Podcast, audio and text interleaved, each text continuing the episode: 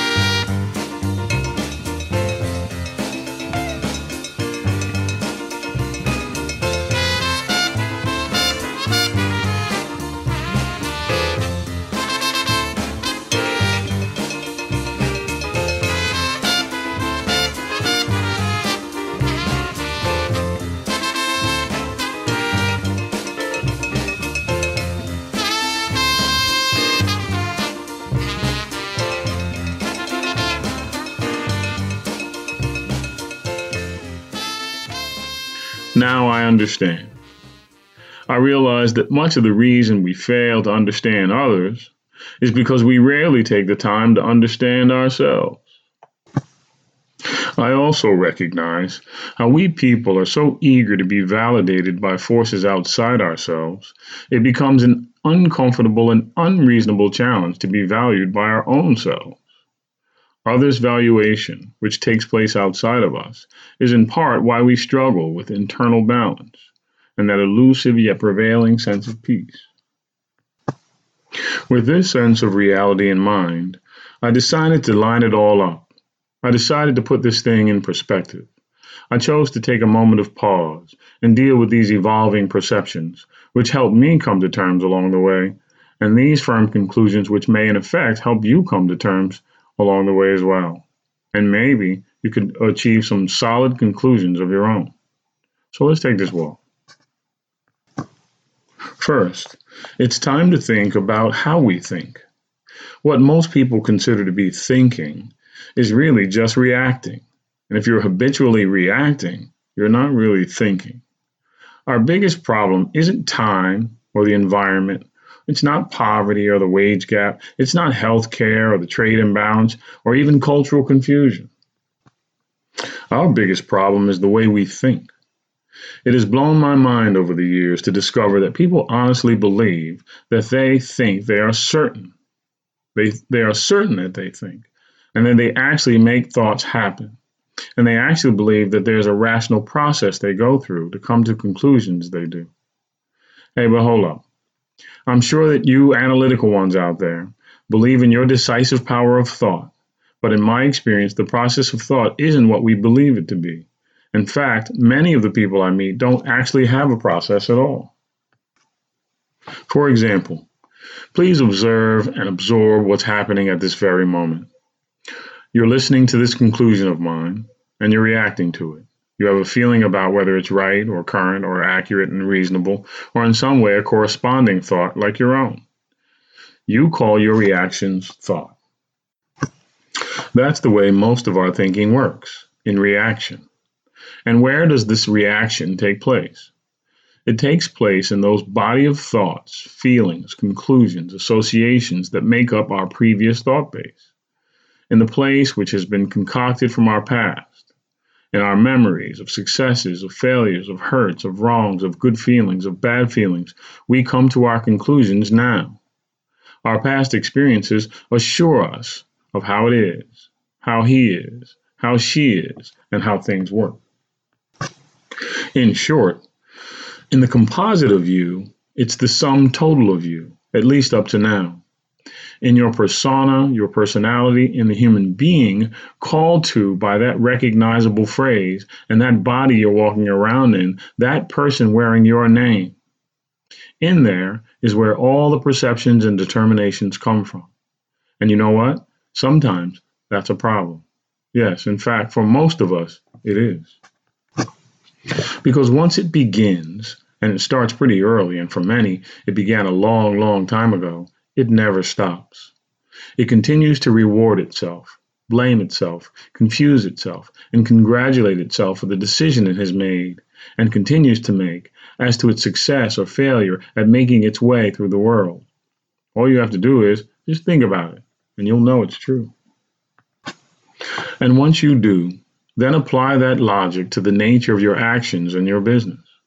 Because your business does exactly the same thing through the people who work there, through the people who used to work there, through the decisions, conclusions, reactions, behaviors each and every one of them have had and continue to have on the personality, the behavior of your company or your environment today and tomorrow and forever until something changes.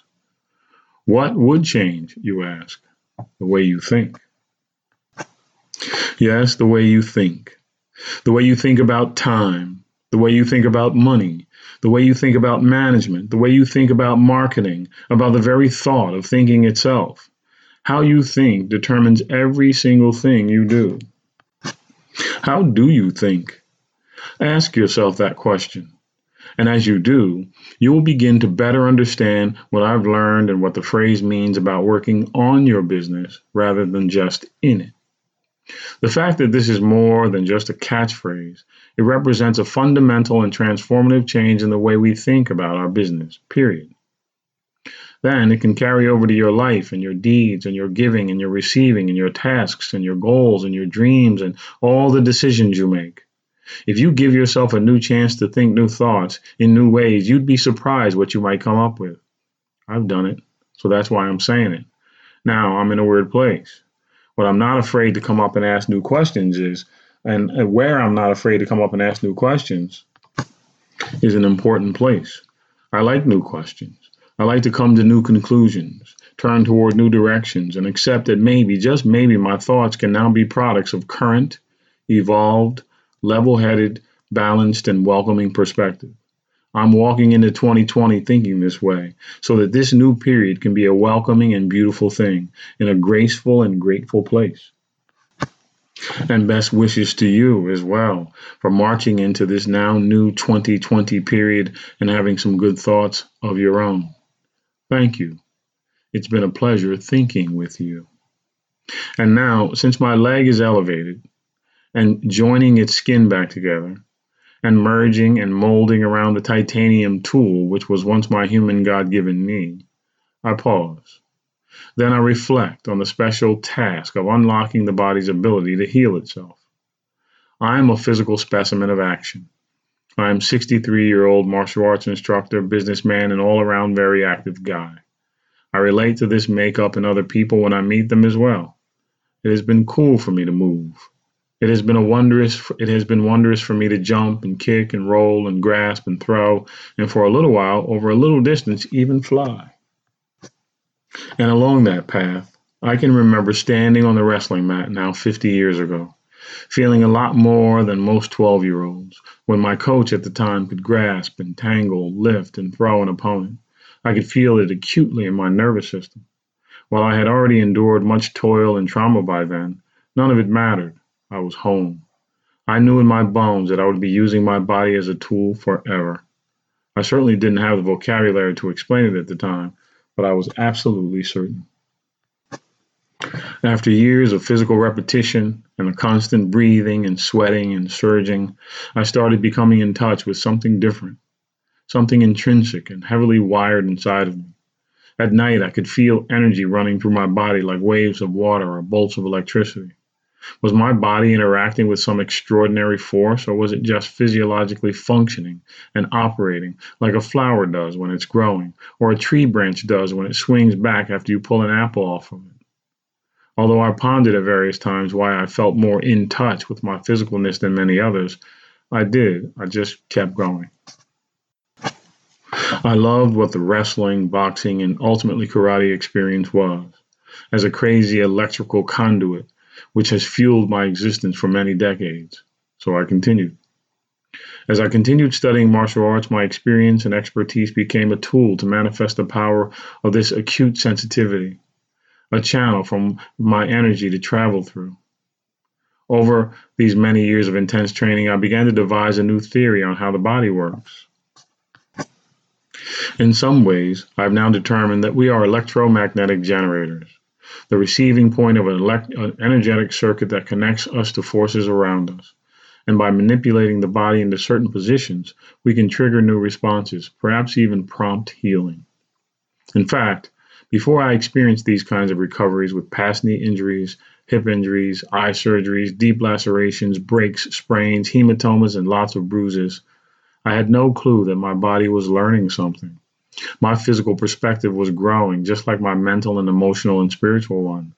I ultimately, although inadvertently, learned certain techniques to simply breathe, rest, regenerate, and believe. Yes, my body has a cluster of battle scars and defined evidence of trauma. But you know what? Each one of those events made me stronger, not weaker. And consequently, I feel like a very blessed and lucky man who tries every day to impart this wisdom and share his power with my growing circle of influence. We have a strange set of abilities inside of us, all of us when we stop to pay attention and refine those great gifts and tools. And so, partly because of this, I have learned another thing along the way, which may seem contradictory to what seems like power in my previous statements. The even more important thing I've learned is for all manner of situation and circumstance, and that is to oftentimes check your ego at the door. Yeah, you might have learned a lot of stuff, but you can't do much with it if you always need to be the HNIC. For those that don't know what that means, it just means the head cheese, the top dog, and the boss man. Even though in many cases the title on my business card had corporate or organizational power on it, I learned to settle down and let new energy in. Admittedly, I am still and will always be working on this aspect of it all, but it surely is a better way and a better alternative than trying to be the loudest and most annoying voice in the room. Here's a few reasons we should consider this aspect of our reality. Again, it's going to be 2020, y'all. We have to be better, stronger, sharper, and more ready to present our talents to the world. If done right, we can change that very world. Ego problems. Why they mislead and confuse us. Ego will often mislead us, confuse us, and take us down some very slippery slopes. It blinds us from accepting responsibility for our own mistakes and it makes us inept to realizing what we need to correct, where we need to grow, and what we really need to do in order to step up our game. If you constantly look to justify yourself and your actions and glorify yourself in comparison to others, where do you learn and grow? Are you honest with yourself as far as your shortcomings? Would you be able to make brave decisions that will not depend on stroking your ego and sense of self worth? Here are five questions to ask yourself in order to realize if your ego is in control. Number one, do I dislike it when other people succeed? Number two, do I constantly compare myself to others? Number three, Do I tend to reject advice? Number four, do I tend to be defensive? Number five, do I only see others as the problem? Many would think of people who are led by their ego as people with a very strong sense of self worth. The subconscious reality of an ego in charge is completely different. I really learned a lot about this stuff now, and I know it can be uncomfortable, but honestly, sometimes we need to check ourselves before we wreck ourselves. A hungry ego that needs to be constantly fed is typically the sign of a sense of feeling weak or insecure. It usually leads to decisions that are irrelevant to the situation and oftentimes damaging to the situation. This is because the main consideration becomes feeding the ego, not doing what is right for the circumstance.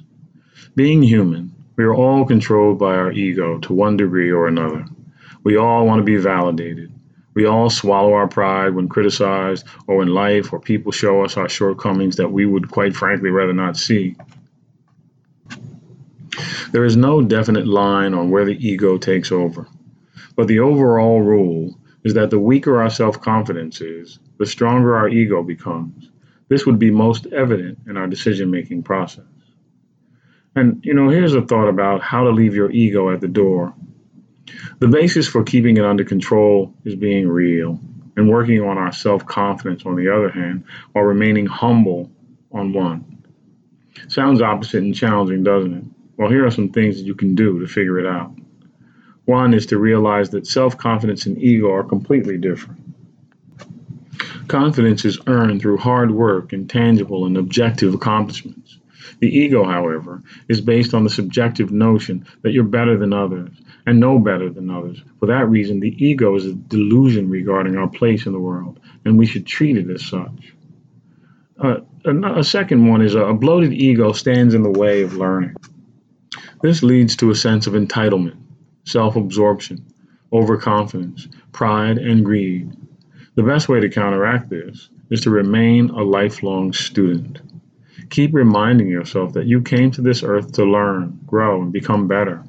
Being in the position of a forever learning student will guard you from an overinflated sense of knowledge, which is the worst manifestation of a bloated ego. And another thought is be, beware of ego inflating social media narratives. Part of our obsession with social media has to do with creating narratives that are detached from our day to day reality and create narratives about our lives and feed our hungry egos. This is artificial and not helpful to our learning and growth as people in any way, shape, form, or fashion. Worst of all, we're telling stories that are not our actual experiences, and by that, create an even wider gap between reality based learning and ego based narratives. Look, drop jealousy and embrace learning. Seeing someone successful, great. Drop the jealousy, drop diminishing someone else's accomplishments, drop the comparisons, and feeling sorry for yourself that you are not as lucky. Seeing someone succeed is a great life lesson to embrace. After all, we learn by imitation. See what they did, learn from what they did, figure out what you can do differently, and do it better. When the ego is kept under control, when you're a humble student of the universe, amazing things can happen. Remember, when ego is lost, when ego is lost, limit is lost. You become infinite, kind, and beautiful. Leave that ego behind when you pack for success and see how powerful and successful you will become. Thank you for joining us again today for another episode of Round 12. May you live as long as you want and never want as long as you live. May the worst days of your future be like the best days of your past, and may you continue to answer life's bell every time. Until we meet again, time.